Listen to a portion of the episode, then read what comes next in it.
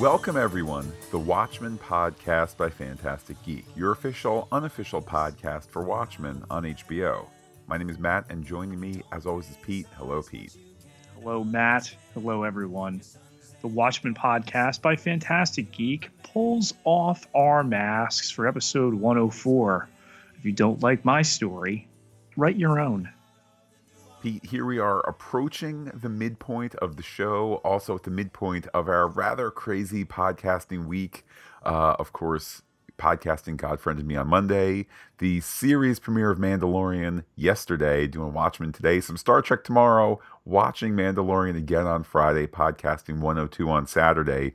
Wouldn't want to be doing it any other way, particularly with our great listeners that join us across the family of Phantastic Geek podcasts.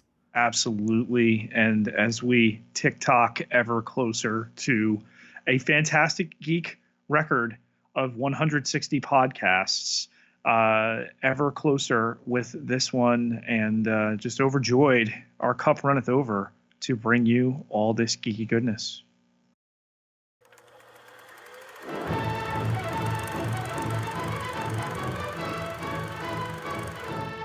And now it's time to look under the hood of this episode. An egg cracks, leaving Watchmen written in yolk as Islands in the Stream by Kenny Rogers and Dolly Parton plays at the egg stand on the Clark Acres Farms. But nobody's stopping to buy the freshest eggs in Oklahoma. The wife goes to bring the eggs in and trips on the porch but the husband grabs one before it rolls off, smiling. The couple enjoys dinner, puts together a puzzle, and brushes their teeth before settling in for bed when the doorbell rings. Indeed, ding dong, it's Lady Trieu at the door. She is a trillionaire. She's building more than a clock.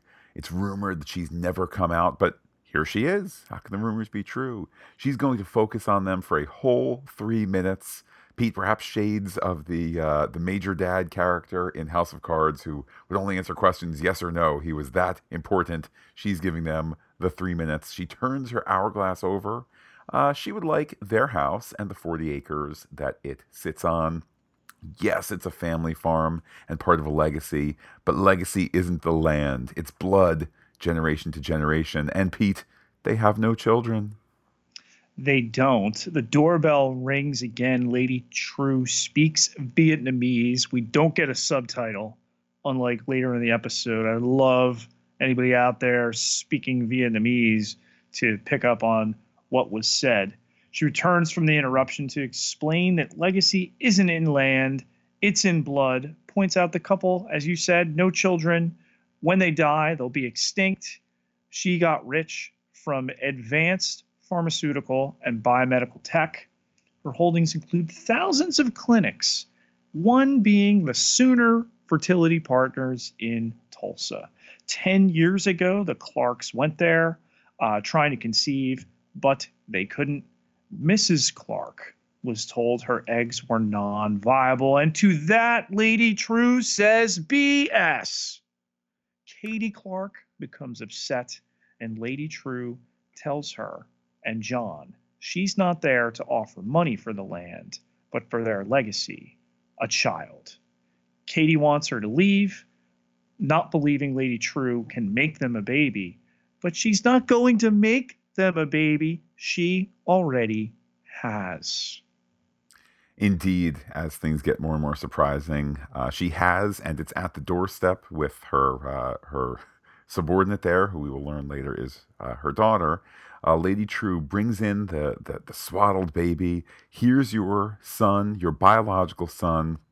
Oh, I'll throw in $5 million to an account for, you know, baby stuff or college or whatever. Uh, and they have 30 seconds to decide, oh, would you like to hold him or should he be destroyed? Ha ha ha. Just just joking. Ha ha ha. Make your decision. 25 seconds such a great scene, and we've been building and building to the reveal of Lady Trieu, and the mystery in the first three episodes only helps to give the payoff with this scene. that $5 million, relocation costs, baby food, college education, you know, whatever non trillionaires need with their, you know, biological offspring, etc. Um, but it's uh, John grabs the baby, notes has Katie's eyes. Uh, Katie grabs the paper and she uh, signs there. And just then the electricity buzzes, the lights rattle. There's roaring overhead outside as an object lands with a loud boom on the farm. What is it? Whatever it is, it's Lady Trieu's now. Because she just got the farm. I get it. Uh, we then go to Angela's bakery. Eggs are still out. Wheelchair still abandoned. Hey, Pete, you remember that from a couple episodes ago? Uh, Angela cleans up the evidence of having held Will. Uh, she chops up the wheelchair, too. Uh, she's prepared to burn his watch over this boy letter and then doesn't. And it was like, whew, Pete, I didn't think she'd actually burn it, but boy, they got me good there. Oh, then the phone rings, a message gets left. There's a new branch in Will's family that has been found. Then suddenly the letter is on fire because she's not paying attention. Uh, turns out that the answer to life's mysteries is life's histories. At least that's what the uh, Treasury Secretary says on the phone. With that, Pete, take us from day to Sister Night. She calls the squad asking if they got a silent alarm at the Greenwood Cultural Center. They have not. She reports she's on site and someone broke the side door. She's going to check the premises. If they get an alarm trip, it's just her because it's really just her. Uh, she does not want the squad car because she breaks the window to unlock and enter the door. Her presence triggers a holographic fireman display from May 31st, 1921. Uh, then she says her name into the kiosk, Matt. She's broken in here, and then she leaves verbal forensic evidence on the kiosk. She does, and I guess time will tell whether that's a story necessity or maybe in a couple weeks we'll get, you know, uh, the uh, disclosure and privacy forms for the Greenwood Cultural Center up there on Peteypedia, and any name entered is triple encoded or whatever it might be. But in the short term, uh, she asks the kiosk to uh, show her her family tree. Uh, reference is made to an acorn. I'm like, oh, that's a cool name for dunk. No, it's an actual like you know synthetic acorn, and she's going to go to the ancestry which sounds one way. Then they show the sign Ances dash T R E E. And if nothing else, Pete, the Greenwood Cultural Center and I suppose other uh, places of historical importance, really interesting and dynamic and user friendly uh, interface here. With each passing episode, and just so we're clear, I explained to Matt off mic my notes here are over 3,000 words. The commitment of this writer's room to complex storytelling and the amount of time that uh, they were congregated just continues to pay off. Um, that acorn put into, sucked into a tube, uh, producing a holographic family tree. A chime sounds, and a new branch on her father's side is now available. She taps her father, Marcus Abar, and her paternal grandparents appear. June Abar was in the archives, but Will is not. With 99.947 certainty, Matt. Got that? Almost complete certainty, but just a little wiggle room for doubt. Will is her grandfather. Um, she sees her great grandparents Obie Williams. We had previously just gotten the OB. Okay. Uh, born in Louisiana, 1891, enlisted in the army, fought against the Germans in France in World War One, where of course he got that leaflet, which turned into the letter to protect uh, his son. Um, he returned to Tulsa, reunited with his childhood sweetheart Ruth Robeson, and uh, they had one son, but his name was lost in the fires that consumed Greenwood's records. There was one archival photo with his parents. It's displayed there, okay?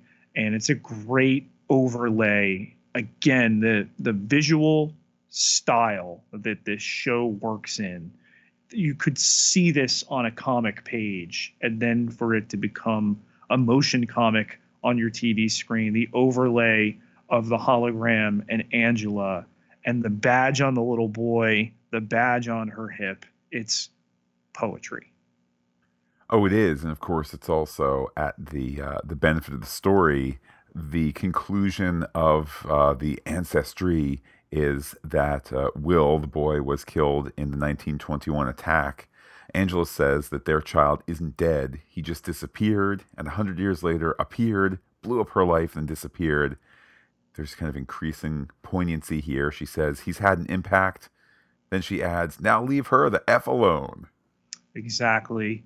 There's a crash a woman outside is laughing, and we very rapidly figure out we're picking up where last week's episode left off. It's Laurie. Um, she draws on Angela. The car is honking, and Angela approaches. She reaches under the driver's side wheel and removes a remote to stop it, indicating it's her car.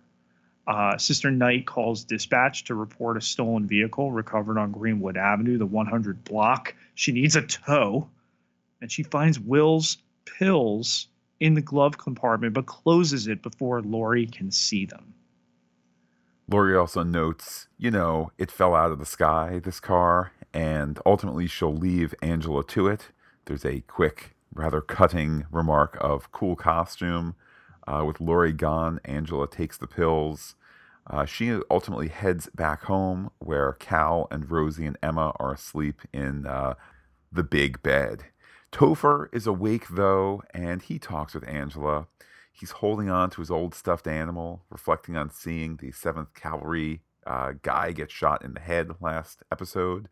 He asks, Was Angela scared when she saved the day? She says yes. And Pete, he he reaches down, he offers his stuffy to her. Looks a little like Bubastis, or there was another stuffed animal in this episode that did as well. Um, and there's there's something going on with Topher. I mean, when she enters, his room is bathed in blue light with stars. There's all sorts of theories floating around as to what might be going on with him. We will definitely return to that. In the morning, Matt, yet again with the eggs whisked here, Cal is making breakfast uh, and uh, speaking to Angela quietly about the car, how it fell out of the sky, the FBI agent, all of this. What was she doing there in the middle of the night? She broke into the cultural center. She's she's not acting rationally now, Calvin. um, and then the fight between the children at the breakfast table. Topher is saying that Uncle Judd didn't go to heaven when he blowed up. Yeah, and did Uncle Judd goaded to heaven when he blowed it up? Uh, the surprising thing here, certainly more meat for us to discuss.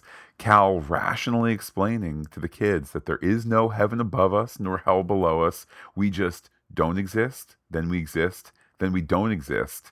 And Pete, I know it took some people online uh, to surprise that he was so frank about this. Um, uh, certainly, I guess there's a larger meta commentary about religion and lack and so on and so forth. But he very plainly is explaining his worldview, and I don't see Angela disagreeing much one way or the other. It's the truth, he says. It's definitely something to tuck into a little bit later. Great transition from the waffle iron to the gate in um, Wade's backyard here. Angela goes to see him, bangs on a rusty bunker door um, sorry about the mess. It's been a couple weeks since the last squid fall. When the sirens stopped, he knew it wasn't a big one, so he, uh, he grabbed his camera and hustled up so he could get as many pictures before they dissolved. The poor bastards rained down on us from another dimension, probably just as confused as we are. 30 seconds of life and they spend it all dying. You're weird. Pete, it a weird scene, a bit unclear. Like, is his hatch entrance in the middle of the neighborhood? Is, you know, which it kind of does appear to be. Um, obviously, my point is, it's kind of so, it's so lived in and it's so obvious. It's kind of, you know, it's not this, you know, the the secret basement that Dan Dreiberg had back in the '80s, that sort of thing. Um, and ultimately, though, she's there to ask him to ask his ex about Will's pills. Uh, so if you haven't MacGuffined your MacGuffin enough, there you go. This will all be off the books, and he, of course, is a bit uh, a bit reluctant there. She says, "Wasn't the break amicable?"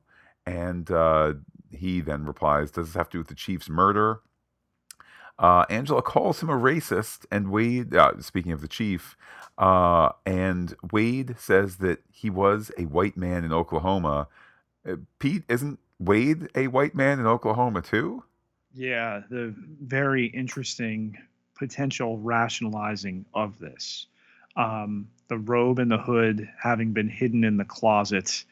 Uh, he asks if Angela thinks that he was cavalry. Um, and uh, of course she does.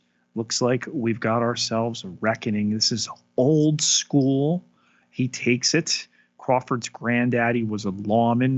Maybe it's just a keepsake. Again, the potential rationalization, but uh, he's going to hold on to it for her, you know, so the FBI lady won't find it.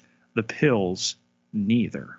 Careful about that one, the FBI lady. She's extremely weird, says the guy who has a bunker where he develops uh, darkroom photos of squid before they dissolve.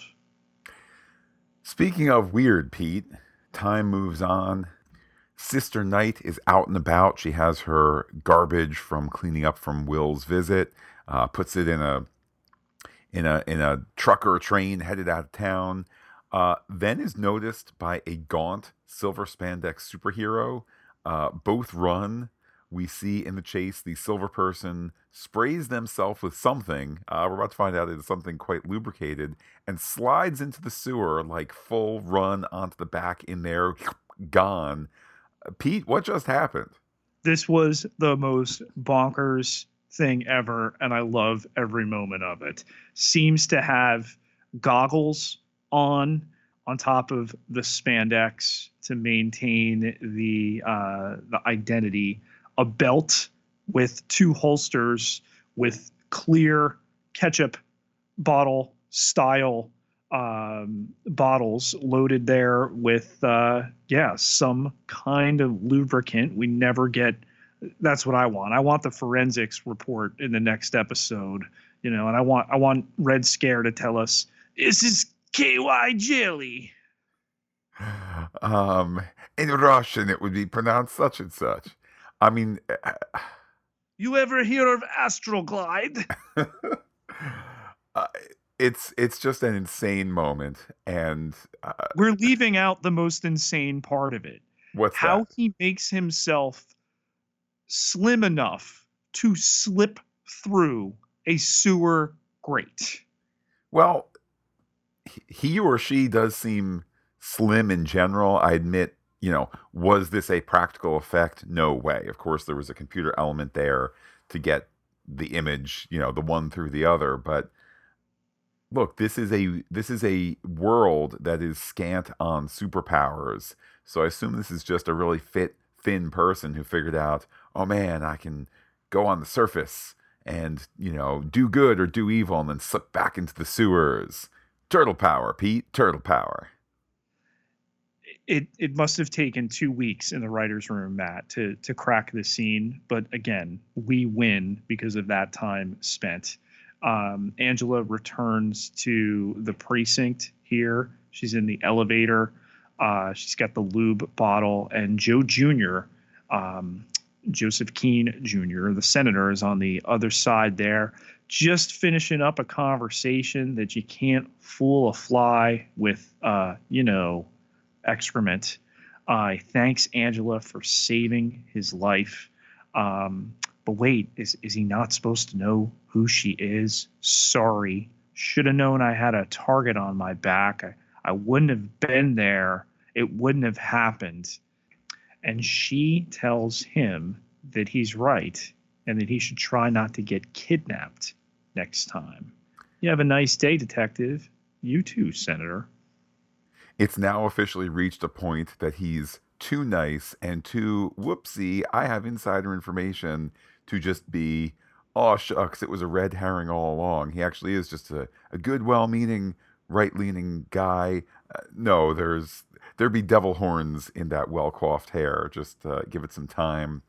Angela continues to pirate Jenny and Red Scare. Again, the show doing a good job of making things look slightly weird. Like there they are just at work dressed in their ridiculous outfits, you know, at the two desks pushed together like you do at a bullpen in a police precinct.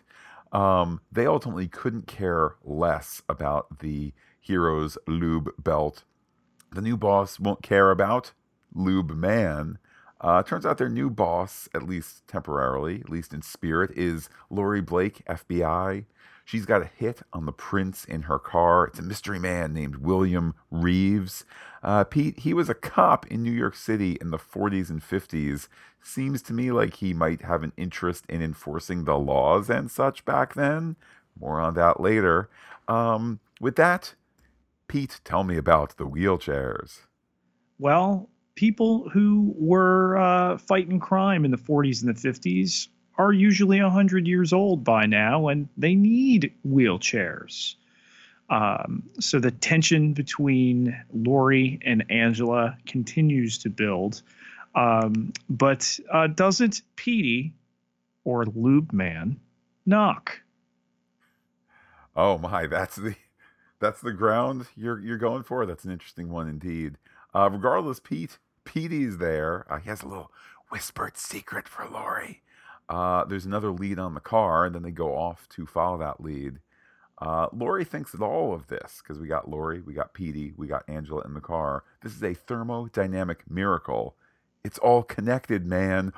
Pete, did did Warner Brothers and DC uh, and HBO just fire across the bow of our sweet 60 year old saint, that of Marvel, one, Jeph Loeb, who said, hashtag it's all connected?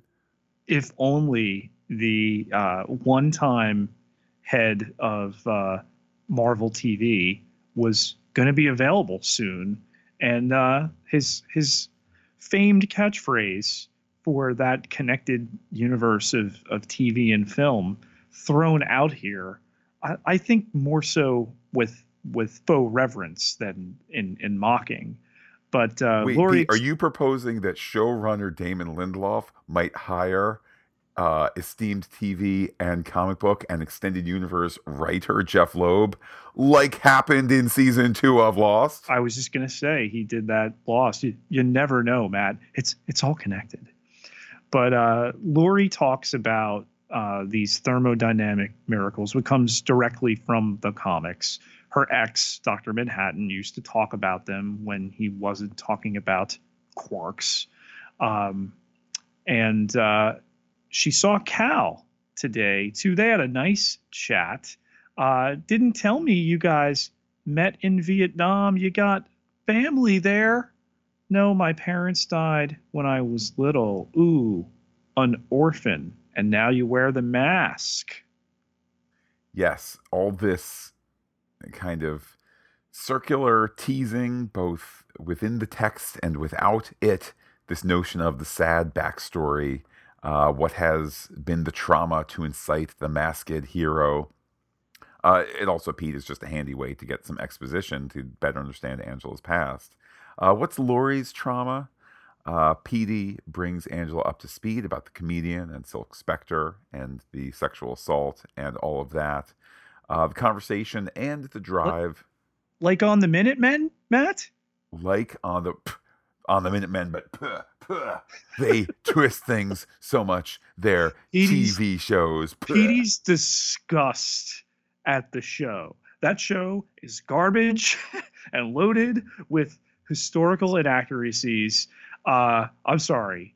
Dale Petey, uh, beloved upon his original appearance, last episode just continues to get better. If he is not Lube Man, here to save us all, here to to lubricate the scales of justice, I'm going to be really disappointed. Lubricating the wheels of the story, uh, giving handy exposition, because let's not forget, Pete, and I think sometimes you and I do forget. This is a show that has to play to people who are familiar with the graphic novel and people who have never read it. So for us, this is like this is like info share. You know, oh hey, you weren't at the important scene last time. Now I will tell you about important scene. It's it's doing that for Angela. It's also educating a percentage of the audience that might not know, or you know, in the case of my wife who like remembers the movie from ten years ago, um, but hasn't watched it since then. This is precisely the thing to go. Oh yeah, you know, uh, Denny from uh, Grey's Anatomy. There was that pretty terrible uh, revelation about him and uh, you know Laurie Blake's mom here. Got it. Now we're all up to speed.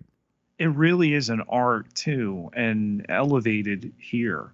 Um, you know, then Petey, as the everyman, tells it again to the audience, so we get it more clearly. Well, her dad tried to rape her mom, um, and uh, you know they well, they've had this time together in the car, getting from A to B, but now they're there, and Angela might want to use her mask to protect herself.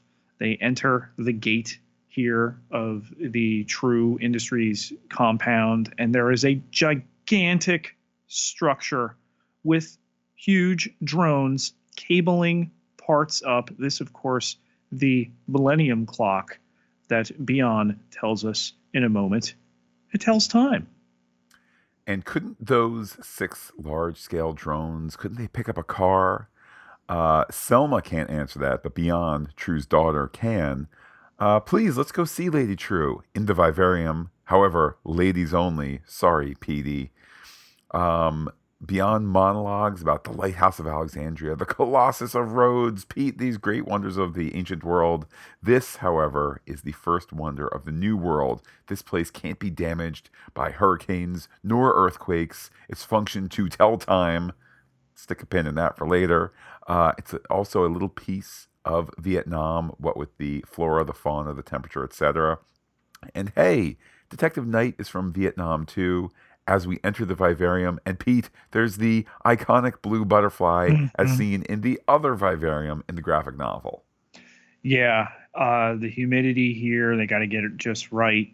Um, on her deathbed, uh, Lady Trieu's mother made her promise to never leave Vietnam. So she found the loophole. She never leaves, it, it never leaves her. Um, and this shared connection this conversation, uh, these three women um, between Angela, Lady Trieu, and uh, Agent Blake having this conversation, sharing things common in their background. And then we start throwing out the Vietnamese, Matt. You know, that little expression about grief. Your grandfather wants to know if you got the pills. And uh, Angela's other reply in Vietnamese, the other uh, Vietnamese uh, saying here, uh, he can ask for them himself. Pete, I also think there are some naughty words in there too. Haven't heard that one. It's quite beautiful. And then uh, Laurie's reaction to the gold statue of Adrian Veidt is truly priceless for a truly great man. He looks so old because he is old. In Lady Trieu's culture, elders are revered, but this is America, sweetheart, and he looks like S. Indeed, uh, we see his old Ozzy statue too, and uh, quite the spitting image of Jeremy Irons. With that, Pete, we cut to Jeremy Irons playing Adrian Veidt, checking what appear to be normally fish traps or lobster traps. Uh, instead, Pete, my notes, he finds a baby robot thing. Um, I guess some debate as to which end of the spectrum the creatures actually are, but why are you putting robot in there? Well, I guess Pete, because I have a hard time squaring the idea that these are full-on organic babies that he somehow is speeding up. Um, I it, it, it's it's supported not at all by the episode. It's just my own my own desire for these not to be completely organic things that he is uh, treating so poorly. Um, that some are, you know, useful, others throws back into this lake. I mean, this is its own episode within this, but uh, you know, he he goes back to what appears to be an old laboratory. He's got two gray babies, puts them in a device, turns the wheels, gas hisses. The babies are crying. The camera pans away, and we're like, "Oh my God, what what horrible thing is he doing to them?" Puts on the uh, phonograph with some reggae, and uh, we notice that the lord of the country estate has blood on his clothes now, more in the light. Um, his hair is mussed. He has another piece of that cake we've seen again and again over the different years and then comes back to the device where the babies are now a naked Phillips and Crookshanks spinning around. Happy birthday. He also explains that they don't know what they are. So Pete, again, my you know, my my reluctance to call them wholly organic um if there's some evidence it's from there, but it's tenuous indeed. Um, but uh, he says that he's their master, but he isn't their maker. Uh, Pete, I hope it's C3PO. Uh, to be alive, one needs purpose, and they have no purpose other than to serve. Uh, they enter the manor. Uh, it's messy, and we start to see more wide shots. There are many dead servants around, and uh, says that he had a rough night. Uh, indeed, there's even a dead Phillips with a horseshoe that Veidt takes back angrily. Pete, to the catapult. He doesn't need that horseshoe yet. Four candles visible on the cake there. He conceivably got the piece to eat a little later. Uh, Crookshanks uh, catapults a body and it disappears as uh, the Lord watches it through a telescope into the clouds. He's taking measurements in a book and then explains it's been four years since he was sent there. Whoa, hold on, Pete. How many years? like the candles? Four. Okay. Please continue. He thought it was a paradise, but it's not. Matt Lafferty told him after episode one it was a prison. Twilight Zone twist. What is good is bad. What is beautiful is ugly. What is paradise, nay, is a prison. But with his servants' help, their lives, their broken, mangled bodies, one way or another, he will escape this God forsaken place to your merits, Miss Crookshanks.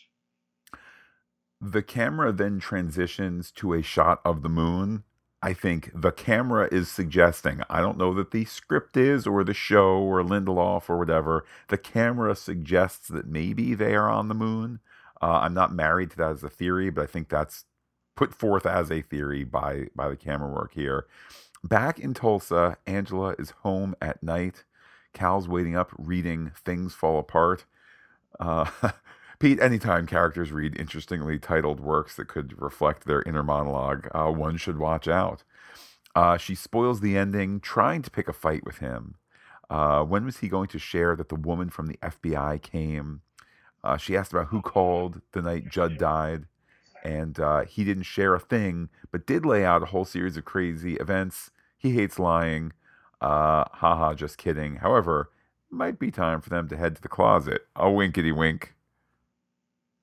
There's even more to chew into here with Cal from, as you said, the the choice of Chinua Achebe's Things Fall Apart, the fight that Angela hopes to have now that she knows that her husband has spoken to the FBI agent but not told her.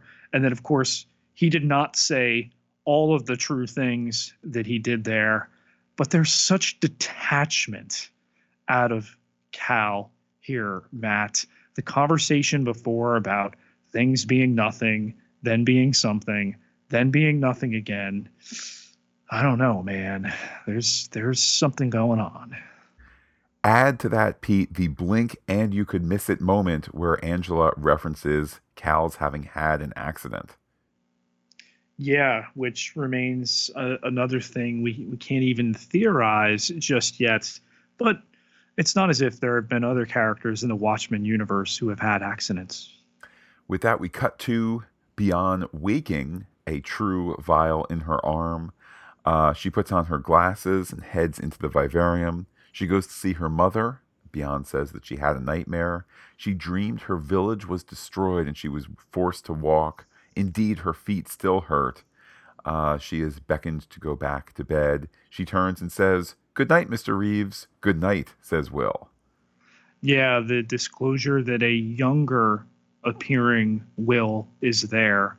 Um, where were they, he and Lady Trieu, in this discussion over tea? She's not worried, she's concerned and explains the difference. The pills sounds like total writer's room banter, passive aggressive exposition. Uh, if you want her to know who you are, just tell her. And we, as the viewers, were like, wait, he, she knows who Will is. Um, but he maintains that she will not listen. She has to experience things for herself. And I love the expression out of Lady Trieu, and her frustration is real. This is too cute by half. Uh, yet she seems to be doing the same thing with her daughter. No, it's entirely different and this is the source of her concern. When families involved, judgment gets cloudy, feet get cold, deals get broken. Will walks away rather steadily from the conversation. How much longer? He asks. Three days is the answer. Oh man, Pete, story clock. Uh, he betrayed Angela's family, and in three days, Angela will know he's in TikTok. With that, they behold the Millennium Clock even as a drone flies up and up and up.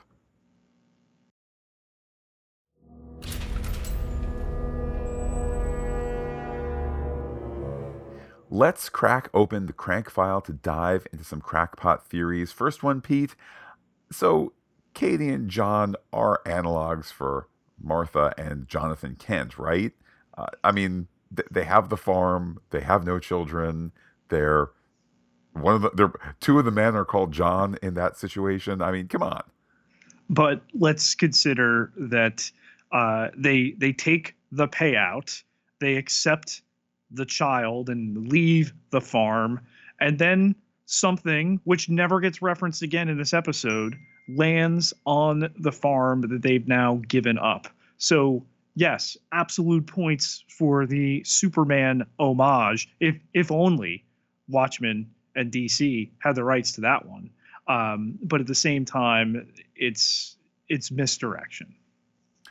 And I think that then leads the question: uh, Is what landed a who or a what? If we are going for a Superman type analogy, obviously in the original, it is you know baby Kal El that lands and becomes their son. Here we have the human son handed over. Pete, person or thing that landed. It's not clear. I mean, it seems to slow down, which to me denotes that. But what is most unclear is the timeline when that is happening. Um, are we to believe this is concurrent or right at the beginning of this story? Yes, mention is made. You're building the Millennium Clock. You never come out, et cetera, et cetera. But that doesn't mean it's right at the beginning of what's going on in the rest of this episode. This could have been far before that. I imagine that Millennium Clock has taken some time to be built. And what I find so interesting is, you know, Lindelof as the head of the writing room there must be times where you have an idea, and then you say, well, no, if we do too much timey-wimey stuff, then it's going to sound like Lost, or then we're going to have to have an explanation about how this does or does not relate to Back to the Future. Crud, Avengers End- Endgame just did that. Well, you know, why don't we do a secret? There are two different uh, time, you know, storylines that appear to be one. No, uh, Westworld did that. So I wonder at what point is a good idea just a good idea? How many times can you do the story of, oh no, they're lost and just want to make their way home, and that's not derivative, but in the nature of multiple timelines, if that is indeed what's going on, and I think that's what's going on with uh, with Veidt here, four different years, four different episodes. You know, when do you let yourself tell the story that you're inspired to tell versus not have the appearance of, oh, I know how it ends because I saw that other show. Well, I mean, I think it's clear more than ever that that is happening before our narrative now. And I think the statue confirms that. Um, the bit at the end with Bian with the IV, though, makes me wonder, and her dream is Veidt plugged in someplace? Is the prison his mind? Is he being kept on ice and going through this experience trying to escape his own mind? imprisoned that way. I mean, there's no way he's on the moon. That is the biggest red herring possible. Once in a red moon. I do really like your theory, Pete, that he is so clearly in a place that perhaps the answer is he is not in a place. And that does check all the boxes. What is this? What is this prison where he's disappeared? uh, and no one can find him. Well, all you need is a room and him on a gurney, that sort of thing. What is this increasingly surreal bit of circumstances where you know there is only one man servant and one woman servant template? Um, I think you could certainly be onto something there. Uh, Pete, perhaps of equal importance, what's the deal with Lube Man? Will he give us the grand unifying theory that gives us answers towards everything in this show? The hero we need. is just in alternate 2019 Lube Man 2020. Uh, you know, he's going to come through, save the day, and uh, you know, protect us all. Um, how he gets through that, I still can't rationalize it. Watching it again and again, and the GIF that it's become.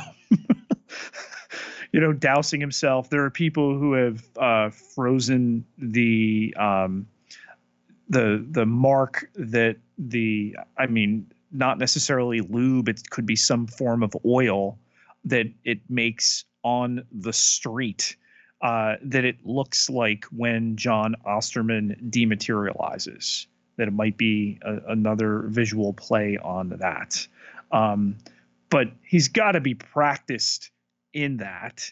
And the whole thing with Petey and knowing all the history I mean it's kind of like Lube Man attempts to hide in plain sight, looking over on the other side of the the overpass as Angela's just thrown the duffel bag filled with wheelchair parts into the back of a garbage truck, and uh, nothing to see here, just a dude in you know gray spandex and goggles trying to trying to blend in. Oh, d- don't mind the holster with the little bottles in there. Well, on the topic of blending in, uh, is Wade, aka Looking Glass, is he a racist? Is he a crazy when it comes to Squidfall? Uh, does I feel like we got to know him much better in this episode, albeit in just the one scene, but it's now more questions than answers. Well, and and that's this type of storytelling done best. And next episode, Matt doesn't watch the previews. Everybody, there's another next... episode. I thought this was it. Each week, uh, I'm I'm waiting for them to say, you know, and the end, and go, okay, cool. Yeah. Ne- next episode, we get a a mirror guy story. Um, what the Wade stuff in this episode does for me, and I think the viewer in general, is to help them understand. I mean, new people who are coming to this don't fully understand the the squid story other than what Laurie has said in her joke last episode. That Smarty Pants, Adrian Veidt, dropped a giant squid on New York and killed 3 million people so that uh, we could have world peace.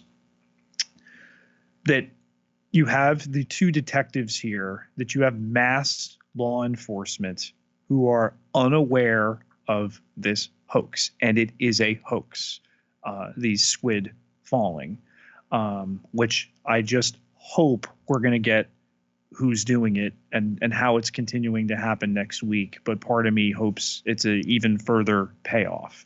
But he is obsessed with it. He's taking photos of the squid. There seems to be some kind of identifying, empathizing with the plight of the squid ex- existentially, and uh, you know, Looking Glass, who dons a reflective uh, mask and uh, pulls details out of suspects. Um, he's got some things to uh, to look into the mirror himself. What is Trieu's endgame? I keep getting this sense, perhaps because I'm being overly informed by the graphic novel, but like that, you know, this is going to be her bomb that she blows up, just as you know she's kind of the uh, the successor to Veidt. surely that can't be where we're headed. That's a bit too derivative. And then, you know, perhaps an even better question how is Will connected to her? The villain who believes she's a hero. Are we doing that? Is it the the uh, Russian nesting doll of that? She has Veidt, and this is something so dastardly. Veidt wouldn't even do it. Um, she seems really enamored of him. Uh, with her and her background, I I can't see how they might not attempt to tell us she is the other child of the comedian, the um, the Vietnamese woman that uh, Edward Blake shot in the bar in Saigon. That uh, maybe the baby was pulled out the uh, the age fits just about. Um, although the detail about you know the mother on the deathbed could potentially work in that situation. I mean, geez, you got Laurie Blake there. Imagine if Lady Trieu is her half sister, and and what could go on dramatically there. I really, really like that as a theory. Uh, I think you could be you could be on something, Pete. Um, dipping into the Peteypedia stuff for this week, I know in previous theory segments we had wondered, uh, first of all, you know, is this the owl ship? Are there multiple owl ships? Uh, there's a Peteypedia, which is the uh, interrogation and mid 90s capture of uh, Laurie Juspeczyk. Um, it, it starts unamusingly, Pete. She has uh, stopped the uh, the uh, Oklahoma City bomber of the mid '90s, of course, referring to uh, the you know the real life Murrah attack which occurred.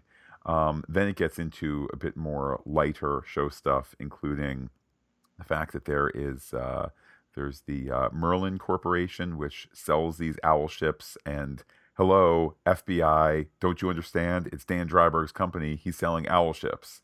So, Pete, one less theory to worry about. Yeah, and some other far juicier details there that I think will remain just online and not on the show side. Uh yes, she reveals in her silver case there is the uh, sensual massager um, and she also reveals that it was uh, designed and created by Dan Dreiberg. Uh, Pete, I sense somewhat passive aggressively. Um, and uh, then the second Peteypedia uh, thing is the patent for said um, uh, device. The Excalibur. That is indeed uh, what it is referred to. I think, Pete, that is a fir- perfect transition point to ask what theories do you have? there's just so much detail crammed into this episode. The beginning of the episode, uh, Katie Clark is reading Fogdancing by the side of the road. Matt understands that reference. Yes, it of course written by one of the science fiction writers who were taken to the island in the graphic novel. So Pete, that is a real deep cut and props to them pulling that one out. Yes, Max Shea, the science fiction writer who helped to come up with the giant squid. The puzzle on the Clark's farm, did you catch what it was? Ooh, I did not. That's Starry Starry Night. Yes, the Van Gogh or Van. Pardon me, Pete. The Van Gogh. Yes, uh, prior to whatever landing there, the Millennium Clock. Telling time seems over simplistic. You floated the notion time travel. Looks like there's super futuristic things going on there. It, it can't just be a clock, right? Well, I, I think certainly not a clock in the sense that we are used to it. For example, and this will leave a crater a mile deep, and 10,000 years from now, they will know of the time I was here. And it's going to be, oh, it's not time on the, the scale that we live. It's going to be time on, you know, a, a, a universal, galactic sense, not our, our small lives. Um, so I think it's one of those things that could be true in fact, but not true by implication. So the three days must refer to how long it'll be until this thing's fully operational, right? I would certainly imagine so. That certainly is the vibe that was given. And then the notion now that it ties to, um, in the three days, it'll also tie back to Angela and uh, will and family. I think that only supports your theory that uh, Lady Trieu's truth is uh, connecting to other family members, i.e., you know, Laurie Blake. The legacy aspect, and we've got the mention of blood, we've got the genetic manipulation. Here's your child, all yours to seal the deal with the Clarks. The eggs throughout the episode. These are egg farmers that get the baby, that the mother's eggs, uh, she was told they weren't any good. We have the eggs with uh, Cal making the waffles, uh, everything there. The, the motifs are so strong. Yeah, I mean, so many different eggs presented in this episode uh, just really adding to the denseness of what we are watching, uh, but not distractingly so. I think that you can very easily follow the action adventure storyline through this. You can very easily know what are the big questions like Silver Spandex Guy and what is the big plan with that tower thing, but then also so much depth here. So, so much depth. The hourglass that Lady Trieu has has elephants on it. The swaddling outfit that the baby is brought in wearing is gray. Kind of looks like there's a trunk in there, might be cutesy elephant style. Um, Lady Trieu was a real life figure in Vietnam in the third century, uh, reputed to have worn, or have worn, to have uh, ridden elephants, and was considered the Joan of Arc of Vietnam. Pete, clearly Our Lady Trieu, pulling from that iconography, that traditional uh, iconography there. Does it go deeper than that? I mean, I suppose that would that that would be something that's revealed down the line. It's certainly, you know, again, it's one of those things. Is it the product of the writers' room where they're like, "Oh, that's cool. Let's kind of like lift some of that stuff," or is it, "Oh, that's cool. We'll have her lift some of that stuff," or is it, "Oh man, that's leading towards a big reveal." Elephants never forget. Speaking of forgetting, the leaflet that was accidentally burned and then stomped out, which may or may not even exist anymore. An intentional act, at least as far as the writers are concerned. Yes, I think it's intentional from the writers, but unintentional for the uh, for for Angela. Um, it just looked like a full on, you know, full on mistake on on her end, and uh, I was I was very very surprised. I mean, just the notion of this thing, this piece of history that's hundred years old, and then has been through uh, so much, even though we've seen so little of it. We've seen it go through so much. Um, I I can't peg why they would take that prop out of story circulation. Um, so I don't know. Guess time will tell. This new branch on Angela's family tree to her father's side just happens to open up, and they call her the 99.947 certainty that Will is her grandfather. Uh, he calls her family again at the end of the episode, but that he's betrayed her. So he seems to believe it. But is he really related to her? I know you're focusing on the the tenths and hundredths and thousandths. I read that number as the show saying if we say 100%, then it's clearly a lie uh, or it's clearly a twist, or it's clearly impossible. But if we say 99.9947 or whatever it is, that's close enough as to be, as to, you know, give you, uh, what, off the top of my head, one out of, uh, I don't remember how far the number went. Pete, what was the exact number? Quickly, from your notes. Chop, chop. 99.947. Oh, wow. So I did, I did recall it uh, properly. Um, so that's what, one out of 10,000, if that is correct. I mean, I feel like the numbers are pretty darn good. That's the bottom line there. I feel like it's the show's way of saying, no, this is a family connection. Now you need to figure it out. So they dove soaped us, is what you're saying. Uh they Pete, they just may have. Um, the pills. We've seen them in the pilot. We've come back to them in the second and now the fourth episodes. Um, Will can stand he is noticeably younger, uh, less gray, um, and he can walk now. So he said that they help his memory. Uh, by help his memory, do they make him younger and he has a better memory? His uh, his being younger did not strike me as much as it struck you. I certainly agree that there is a vivality to him in the vivarium that that he did not previously have. Uh, so I'm not disagreeing with you. side your... by sides of him in the first episode and and him in this one. He looks 30 years younger. Well, yeah, and certainly I don't disagree that we're headed in that direction. Um, I guess the question is this: chicken or egg? Are the pills making him younger, therefore he needs them to continue heading in this direction, or were the pills uh, making him appear older, so you know, so the nefarious purposes of him being him being the grandfather, which I buy, but if you know, does he have reverse Ajo syndrome, a la Benjamin Button, or something like that? Now the pills reverse the reverse.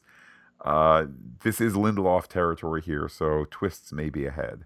Chicken or the egg? I see what you did there. Okay, Doctor Manhattan. We're we're gonna we're gonna play a lightning round here, Matt. Is Topher Doctor Manhattan? I feel like no. I feel like they're holding off that Dr. Manhattan reveal to be as simple as possible because the character brings his own complexities enough. Um, I know that uh, what was it? That one of the movie, one of the proposed movie versions of the graphic novel, I want to say it was maybe the Paul Greengrass version. Uh, there was a script where Dr. Manhattan, because they couldn't wrap their heads around the squid, um, which increasingly I don't quite understand why that was that crazy a thing because it's meant to be crazy in the graphic novel, but I digress. Uh, the solution to the plot was Dr. Manhattan goes back and kills his young self, thereby preventing all of this, uh, including the attack and all of that. Um, that's a storyline that's out there, and I could they maybe have cribbed from it, and this is young John from future go back to past maybe, but I feel like it doesn't. There's just something in my gut that tells me it doesn't work the way we'd like it to. Is Cal Dr. Manhattan? Cal's coolness is notable, but I'm reading it not as his otherworldly, you know, particles are particles when dead or alive. I'm reading it more as Cal is somebody who is of an agnostic faith. And just as one might say in all earnestness to a child, uh, yes, we will see Uncle Judd again. We will all end up in heaven at the at the table of the Lord, and we will all be together, and we will live. Uh, we will live together in in heaven. And just as that sounds palatable to most of our ears, I think to Pal to Cal's perspective, and perhaps the perspective of others. I mean, we don't see Angela disagreeing. Him arguing for the opposite, though it's not kind of the happy ending of people aren't dead because you know heaven I think he's stating it with the same kind of firm sense of, no, my faith tells me that this is it. So let's make life, uh, you know, worth as much as we have because we were nothing, then we were something, and we will return to nothingness one day. What was this accident that Cal had? Did he go into the intrinsic field generator in Russia and he is really Mr. Moscow? Well, we were talking about story clock before, and I feel like, you know, we're not yet at the halfway mark. That'll occur halfway through the next episode. But I feel like I feel like we're reaching a point in the season. We're reaching this middle third uh, where there can't be as many questions as there are answers. So, can we introduce a you know, Cal's flashback trip to Russia? Sure. And do we need to get Veidt off the moon, coma, Mars, FBI prison, whatever? Yes. And at a certain point, we need to stop asking questions and start giving answers. Um, let me ask you this, Pete. How was Lindelof with that dynamic in The Leftovers? Because I have not watched that. And, um, you know, certainly one of the knocks against Lost, not a knock that I particularly share past the the third season end date uh, proclamation. But certainly the knock against Lost was, hey, give us a half an answer, then give us a brand new mystery, or sitting, oh, we finally got to the screen and there's Patchy. See you in eight months where we get to pursue Patchy. So how was that in the leftovers? I think it holds true to the same type of storytelling that goes on in Lost. That it's not so much about the answer as it is about the journey that you go on uh, in the story. And you know, without speaking to spoilers with leftovers, I'm really hopeful Matt and you know viewers that haven't seen it will go back and and check it out, uh, exploring these types of things, exploring these crazy storylines. I mean, leftovers goes to places that Lost on network TV would have never ever been allowed to go. I mean, I didn't even realize till the other day, Matt and I are recording the God Friended Me podcast for Phantastic Geek, and actress on that show, lead on that show, um, Violett Beane, had a bit part in the second season of Leftovers with uh, Regina King, with the actress who played Regina King's daughter on the show. And, um, you know, it, it's all connected, man. it's a very, very small world at times, certainly. Uh, what else is in your theory pile? How does Angela not know about Silk Spectre 2? Like, the Dr. Manhattan stuff is out there. Uh, these these people seem to be larger than life household names. She's in the car with her, and she doesn't know the the backstory. It seems like it's public knowledge, like you know the the lives of celebrities. Uh, well, let me respond to your question with a question. And I know that you're not a big, you know, celebrity news kind of guy, but let's stick with that as Shrine. a metaphor. It, it, Pete, if you want to find out more about Violett Beane, the lead in God Friended Me, how do you go about finding out more? The intranet. They don't have that in Watchmen. So, you know, could could the memory of Silk Spectre 2 have faded all the quicker because to find out that stuff you got to go down to the library. You got to go her mom's on the TV show. I mean, I, I I absolutely see what you're saying and it it is cloaked within the fabric of uh, this TV show. But I, I'm just wondering how that's where I feel we almost need to say, you know, that, that that's kind of gone away or it's it's been scrubbed, whatever it might be, to attempt to transition her from vigilantism to you know formal law enforcement. Well, and I think that's where you could be on to something in that these are good questions. These are reasonable questions to have after watching the episode. And then we have these Peteypedia documents where uh, her, pardon me, PD's take on the different uh, people featured in Lube uh, Man. What's that? Lube Man. well, there's that too. Yes, um, but Peteypedia's take on the show and you know uh, Laurie Juspeczyk, aka Laurie Blake, aka the comedian, that was kind of dipped into a couple weeks ago on the Peteypedia stuff. Here we have more of it, so I think that we're kind of headed for a net answer, whether it's full flashback episode and these documents are supporting it, or things of that sort. I need you to commit. Is the Millennium Clock a weapon? I think it is probably a weapon to all the well-meaning everyday people in in the city. I think that Lady Trieu is going to be giving us some, uh, you know, break an egg to make an omelet kind of uh, numbers in coming weeks. Bian, is she a clone similar to or or you know messed around with genetically like the baby that uh, Lady Trieu brings to the Clarks? I would say no, but what is the needle that she had in her arm with the Trieu Industries, uh, you know, saline bag or whatever is in there? Well, that's giving her this lifelike dream from which her feet hurt, right?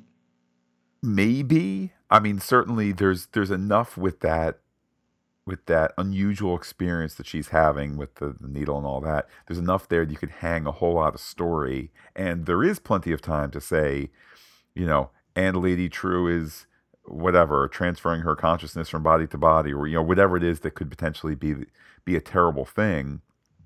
Um, Bian could be the the the entrance point to that, particularly if we're headed towards some sort of um, body, copy, mind, consciousness, uh, Lady Trieu, Veidt, Veidt, mental prison.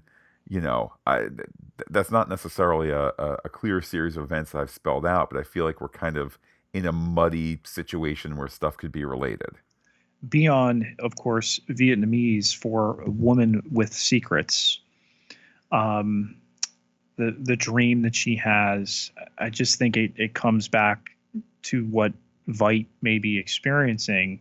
Um, but this whole idea, it certainly would would wash away the fixation we have over where these babies coming from, and that they can be incubated in this old timey tube thing. I mean, the, if it's a fantasy, if it's a, a thing of his mind, the prison of his mind that Veidt is in, it is a good way to dispel the logic like a catapult that is flinging uh, bodies of these dead servants into someplace he can't see.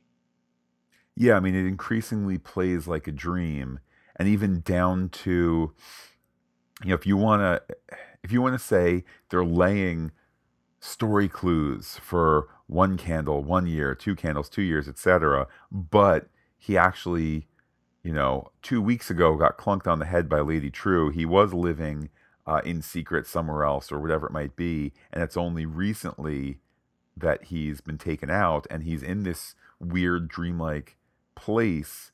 Um, just as time is fluid and bendy and, and unreliable in dreams, so too might be the time narration that we think we are gleaming. Our assumption is one anniversary is one anniversary whereas it all could be, you know, last night. We get the end of things fall apart spoiled. Matt, have have you read? Uh, I have not. No. Okay, but just a little bit about the work itself. Uh, published in 1958, it's about pre-colonial life in uh, southeastern Nigeria, and uh, that the protagonist takes his life at the end too too much to bear things falling apart nothing lasts forever. You know the eggs can't make an omelet without breaking them. It just feels like we're headed for tragedy. And I think the graphic novel tries to put a smiley face button on our on our chests at the end with uh, Laurie and Dan, you know, off on the run, secret new lives, things like that. Um, but you also can't get away from the tragedy of the end of the graphic novel, which is three million people dead, terrible. In order to bring about world peace, mathematically acceptable, but it's all going to fall apart because of Rorschach's journal, which just means we're back to terrible tragedy. We're back to 3 million people who died for no reason. Fast forward to the show, but they did die for a reason because peace has been kept, because the lie has been kept. Um, it's this great seesaw of acceptable, unacceptable, acceptable, unacceptable. And maybe the show dares upset us off the seesaw uh, come the end of the season. You know who doesn't upset us, Matt, are the people who head to patreon.com slash phantastic geek. Indeed, Pete, particularly in these super busy times, particularly as the ferryman that stores our uh, our files asks for the payment for all that bandwidth and storage, etc. That support on patreon.com slash phantastic geek is so very much appreciated by the people who have been longtime donors, short time donors, and certainly we very much appreciate the idea of new donors checking out that website. You can contribute for as little as a dollar a month, just 25 cents, a quarter a week, all sorts of exclusive content awaiting you there, and the feeling that you're helping us do what we do. Pete, we have just started this long run of 37 podcasts from November 10th to January 4th. And uh, it's that's it's not just the monetary support it's that support in spirit as we undertake this crazy crazy journey. Can't contribute to patreon? Well we got another offer for you. You can go to apple podcasts and leave us a review. Maybe mitigate some of the chuckleheads that do a drive by one star and don't even write anything no no criticism even just throw a, a one star egg at you well, Pete, that also a great way to support the podcast and uh, very, very appreciated as well. I'm picking up some psychic transmissions from our audience. Pete, let's start with our poll on Twitter. Reviews for the episode, thoughts for the episode. Uh, one star, Waffles got 5%. Two stars, Amicable End got 0%. Three stars, Escape Possible, question mark, got 18%. And then a bit down from last week, but still a healthy 77% for four stars, Vivarium. Uh, we also had some tweets. Uh, this one from uh, our pal DJ Black, DJ underscore BLAK 357 on Twitter. Uh, it's almost 4 a.m. local, and I may view this tonight, but I haven't rewatched the last two episodes, Decisions, Decisions.